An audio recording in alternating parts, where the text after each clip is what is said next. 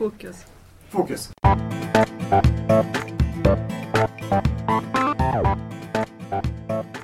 Välkommen till Lärpodden, en podcast i samarbete med Barn och elevhälsa skolutveckling, Mediatek Sundsvall och Sjönsmo skola. Vill ni veta mer om programmet gå in på pedagogsundsvall.se larpodden. Och skriver ni om oss i sociala medier, använd gärna hashtag larpodden. Ja, nu är det januari. Julen är förbi, eller hur? Ja, skönt. Ja, äntligen. Kliva upp tidigt på morgonen igen. Det togs ett beslut i nämnden här innan jul. Har du följt det? Nej, väldigt dåligt. Men jag litar på att du har gjort det. Ja, det var ju en rejäl lunta med olika beslut som man skulle ta, skulle ta då i december. Och ett av de här besluten var att, eh, att öppna upp för GAFE eller GISUT eller vad man vill kalla det för. GAFE det är ju Googles eh, tjänster för, för skola, Google Apps for Education. Och GISUT är ju en del i det kan man säga. Och det har man ju klubbat nu så det är någonting som eh, blir verklighet i Sundsvall. Mm, Kommer man att släppa det då bara hejvilt nu? Nej, utan eh, det här ska man testa vidare på några till skolor innan man släpper det, släpper det mer öppet till hösten som det verkar. Och sen så är det ju så att vi pratade lite grann om det här med eh, i förra programmet om internet och molnet. Eh, och då pratade vi just om, om molntjänster och att, att skolan redan var där ganska mycket. Och det här eh, GAFE är ju en molntjänst Ja. helt enkelt. Vad ska dagens program handla om då? Ja, idag har vi med oss en gäst och det är Åsa Hjelfsten. Mm. Hallå hallå. Välkommen. Till oss. Tackar. Och. Åsa är ju chef för Barn och elevhälsa skolutveckling. Mm.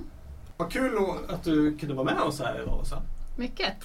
För vi kommer ju prata om saker som jag vet ligger dig varmt, varmt om hjärtat. Det med, med lärmiljö som är fokusområde just det här avsnittet. Och idag kommer vi ju att rikta in oss på den fysiska lärmiljön. Miljön. Men det finns ju även andra aspekter, vilket vi kommer att fokusera in lite mer på andra avsnitt i den pedagogiska och den sociala bland annat. Att bara förändra den fysiska lärmiljön kommer ge det en stor effekt på lärandet. Jag tror att den fysiska lärmiljön behöver gå hand i hand med många andra aspekter att se på hur undervisningen kan utvecklas. Mm.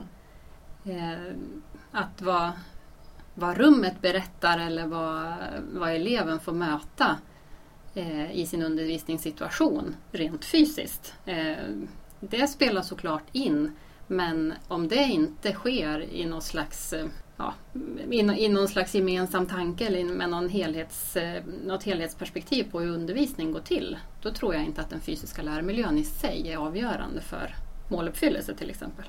Nej. Så Jag- tänker jag också att det, det, det är ett samklang där. Det, det som i allt så krävs det många olika element för att det ska bli någonting bra. Och lärmiljö är likadant. Nej, för det min, min, min känsla när jag har förändrat i de lärmiljöerna där jag själv har undervisat så är det ju det att, att om inte din pedagogiska grundidé stämmer överens med rummets förutsättningar så, så kommer det att braka. Och på samma sätt som att du som pedagog behöver göra allt du kan för att undanröja hinder för elevers lärande så måste man ju också då titta på de fysiska aspekterna. Mm. Ja, basic kan ju kännas eh, att, att fundera över bara möbleringen av hur eleverna sitter men också om ja, att, att titta på var, var materialet finns och hur, hur lättillgängligt det är. Och det här är ju någonting också, tänker jag, som man i förskolan redan är väldigt, väldigt medveten om och som jag tror att vi skulle kunna lära mycket av att ta med oss upp i grundskolan också. Absolut. Det håller jag verkligen med om. De har, har ju jobbat, tycker jag, med just den fysiska lärmiljön på ett, ett väldigt genomtänkt sätt en Mm. längre period. Mm. Eh, Så de har ju verkligen fått, fått till Ja, rum för lärande ja, helt rum enkelt. för tror jag. lärande. Ja. Eh, och jag tror att eh, grundskolan börjar bli väldigt bra på det och medvetenheten framförallt tror jag har ökat. Eh, och det tror jag vi behöver hålla fast vid och hålla i även om eleverna blir äldre. Om, man, om man tittar liksom från förskolan upp till gy- gymnasiet hur klassrummet förändras. Och är det på grund av att, att undervisningssituationerna förändras från alltså där vi tänker, hur vi tänker att barn lär sig från där de är tre år till när de är 17. Framförallt möblering och hur, eh, vad som pryder väggarna tycker jag liksom är klockrent att det förändras med elevernas ålder. Eh, en förskola har en oerhört medveten möblering, eh, tillgängligheten när det gäller material och även hur man pryder väggar. Att, att material finns uppsatt, elevernas eh, alster och, och eget material finns uppsatt för att man ska kunna bearbeta och prata om och så vidare för att det ska kunna ja, ske en utveckling av lärandet. Kommer man in i en, eh, en, ett klassrum eller en sal skulle jag vilja säga på gymnasiet så är det ju väldigt lite som pryder väggarna. Man ser inte så mycket av eh, att här sker ett lärande. För det är inte liksom på väggarna man sätter det. Nej. Och varför är det så? Vad, vad, vad beror det på? För att jag tänker att ju yngre de är desto, desto mer känner de att de är delaktiga. De känner, de känner en samman, sammanhangskänsla i det här. Som du säger med, med bilder på väggarna. Och det förändras, rummen liksom förändras hela tiden. Och, Men jag tror att en av anledningarna är att ju äldre de blir desto fler vuxna är inne i varje rum. Eh, och desto fler gånger byter eleverna rum de är i.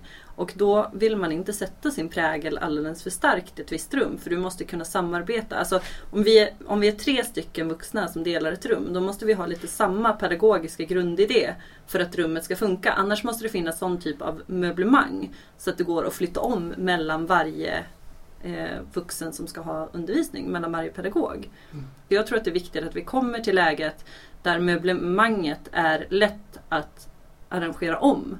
Om vi ska kunna ha den här fle- flexibla med att många vuxna inne, olika typer av undervisning ska kunna bedrivas i samma typ av rum.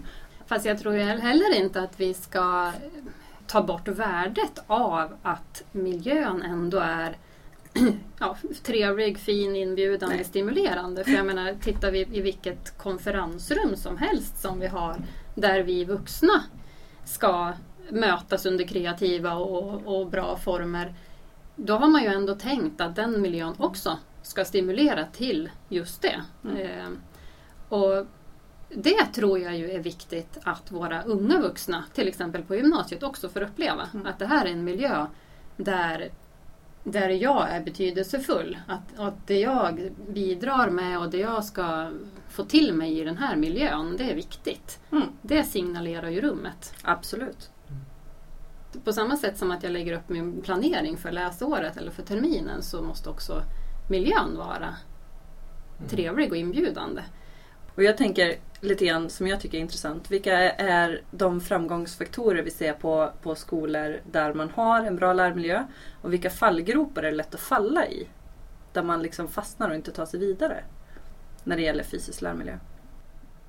Mm. Ja, jag tänker att en av, av fallgroparna i så fall skulle kunna vara att jag som pedagog har min tanke om att så här vill jag bedriva min undervisning. Mm. Eh, och att man i den ivern också kanske glömmer bort till och med att eh, lärmiljön spelar in i hur, hur den undervisningssituationen ska se ut.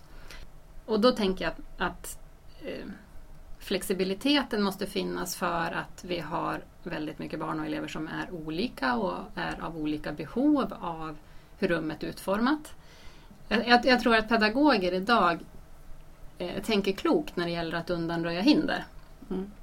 Eh, och att, att undanröja hinder i den fysiska miljön eh, är en självklarhet idag när vi funderar över hur vi ska eh, stötta eleverna i sitt lärande. Jag, jag känner ju till ett antal skolor som jobbar med att utveckla lärmiljön som, eh, som ett utvecklingsområde Mm. där, det, där man bedriver ett kollegialt lärande. Eh, kollegialt lärande det kan man ju jobba med in, inom ramen för, en, för massa olika områden men att utveckla lärmiljön är ju ändå, eh, tror jag, ett ganska konkret sätt att göra det på. Sen för att det ska bli ett systematiskt kvalitetsarbete för den skolan så räcker det ju inte att det är några få pedagoger som har fördjupat sig i, i hur lärmiljön ska utvecklas utan eh, för att det ska bli ett gemensamt lärande för hela verksamheten så, så behöver man kanske ta ett steg till. Mm. Att till exempel använda APT, arbetslagsmöten, att, att man jobbar med vissa frågor som är lika för hela, hela enheten egentligen. Så du tänker lite? Ja, vi kan ha ivriga, duktiga, kompetenta och eh, energiska pedagoger. Men för att det ska bli utveckling av skolan så tror jag att skolledaren också spelar en viktig roll. Jag tror skolledarens roll framförallt blir att ge förutsättningar Ah, mm. för att ett kollegialt lärande ska kunna få effekt över tid. Mm. Att eh, pedagogerna har möjlighet att, att träffas, att mötas, att föra strukturerade samtal. Att, eh, att man som skolledare frågar efter, är intresserad, vad har ni kommit fram till? Vart kan, vart kan jag ta del av er dokumentation? Vad har ni sett för mönster? Vad, vad behöver vi göra för förändringar utifrån de lärdomar som ni har dragit? Att man som, som skolledare då funderar tillsammans med sina pedagoger. Hur sprider vi det här till andra? Hur, hur gör vi era lärdomar till någonting som kan få stå för hela vår Mm. verksamhet? Visst. Och som skolledare när, när de kör fast i, i sina grupper att man kommer med de här frågorna som de behöver, behöver ha för att komma vidare eller bekräftar att ni är på, ett- på rätt håll eller nu måste ni ta omtag eller så tänker jag att, eh, att skolledarens eh, största roll är i det här. Det Jag tror att det är jätteviktigt som du säger Mattias att, att, att ställa frågorna som gör att pedagogerna får tänka ett varv till och klura lite. Varför, varför gör vi så här och, och vad är det som händer när, när vi gör det här? Och är, det, är det det vi vill ska hända och så vidare. svårt att formulera frågorna så att det är möjligt att ha uppföljning och faktiskt arbeta vidare steg två och steg tre. Att det, för, att det är för vida begrepp eller att det är för Ja, stora områden. både att det är för stora områden och att frågorna är svåra att, att utvärdera. Mm. Att frågeställningarna inte är tillräckligt specifika och avgränsade, det tror jag kan vara ett sådant dilemma. Men jag tror också att det ska vara en sån relation till mitt dagliga arbete så att jag, att jag har ett engagemang och faktiskt vill fördjupa mig omkring det här. För det skulle underlätta i min vardag. Mm. Och får jag då ägna mig tillsammans med mina kollegor åt den typen av frågeställningar som är specifika och som jag kommer att ha nytta av i min vardag. Då blir ju jag som pedagog också mer engagerad och angelägen om att det här är någonting som jag vill lägga konferenstid på. och Jag vill eh, testa det här i min undervisningssituation och jag vill, jag vill utveckla mina egna tankar och jag vill utveckla dem tillsammans med andra. Och hur hittar man sådana frågeställningar som ett helt gäng kan ställa sig bakom? Som är angelägna för ett helt gäng människor. Måste det vara angeläget för alla? Nej, men jag tror att det är en fördel om det är angeläget i alla fall i mer eller mindre för, Mm. för de som ska jobba med det här området tillsammans. Är det så att skolan som helhet väljer att ja, men vi ska utveckla lärmiljön Mm. som en del eh, av, av, av vår skolutveckling. Då tror jag att då kan man snarare hitta underfrågor till det stora begreppet Mm. lärmiljö. Eh, som gör att, att vi kan hitta de här intresseområdena för, ja, för mindre grupper av pedagoger. Då. När vi nu har dragit de här lärdomarna i olika grupper, hur gör vi det här då till en erfarenhet och ett lärande för oss på skolan? Vilka förändringar behöver vi som skola göra för att ta tillvara på de här lärdomarna som vi har dragit? Man ska inte underskatta eh, vikten av dokument, dokumentation heller tror jag. Att eh, man har en, en mall som man följer vecka efter vecka eller möte efter möte där man ser vilka lärdomar som är draget och vilka problem man har, vad man fastnar i, vad som är lätt att prata om, vad som är svårt att prata om och sådär. Så att man ser hur man kan utveckla sin, sina möten in, inför framtiden. Mm. Det är inte så självklart överallt. Fast här blir det ju viktigt att dokumentationen inte bara sker liksom som, ja, som en metod. Jo, vi dokumenterar utan vikten blir ju då att man gör någonting av dokumentationen också. Att dokumentationen används som ett underlag inte bara i juni inför att man ska skriva sin verksamhetsplan utan att man använder den dokumentationen eh, för att eh, se mönster och för att se att man har en progression i, i gruppprocessen till exempel. Mm. Ett underlag för systematiskt kvalitetsarbete. Ja. Vilken hjälp kan man få då om man känner att det här är jätteintressant men jag är osäker? Ja, dels finns ju eh, en hel del inspiration på Pedagog Sundsvall. Vill man ha mer stöd i, i processen för att få till en, en bra kvalitet i sitt kollegiala lärande då kan man vända sig till barn, elevhälsa och skolutveckling där vi har pedagogistor och utvecklingspedagoger som är experter på just det här området. Mm. Vi kommer lägga ut lite intressanta länkar eh, i bloggen för de som är intresserade av att veta mer både om fysisk lärmiljö och om sk- eh, skolutveckling. Tack så mycket för att du kom Åsa. Tack för att jag fick komma. Och nästa gång kommer vi också ha besök i podden av Hasse Burefjord som är specialpedagog på BES och vi kommer att prata en del om, om neuropsykiatriska funktionsnedsättningar. Och när kommer det avsnittet? Den 23 första. Det var allt för idag. Eh, tack så mycket för att ni lyssnade. Mm. Och vill ni veta mer om programmet så gå in på pedagogsundsvall.se larpodden. Och pratar ni om oss på sociala medier, använd gärna hashtag larpodden. Tack och hej. Tack och hej! Hej då!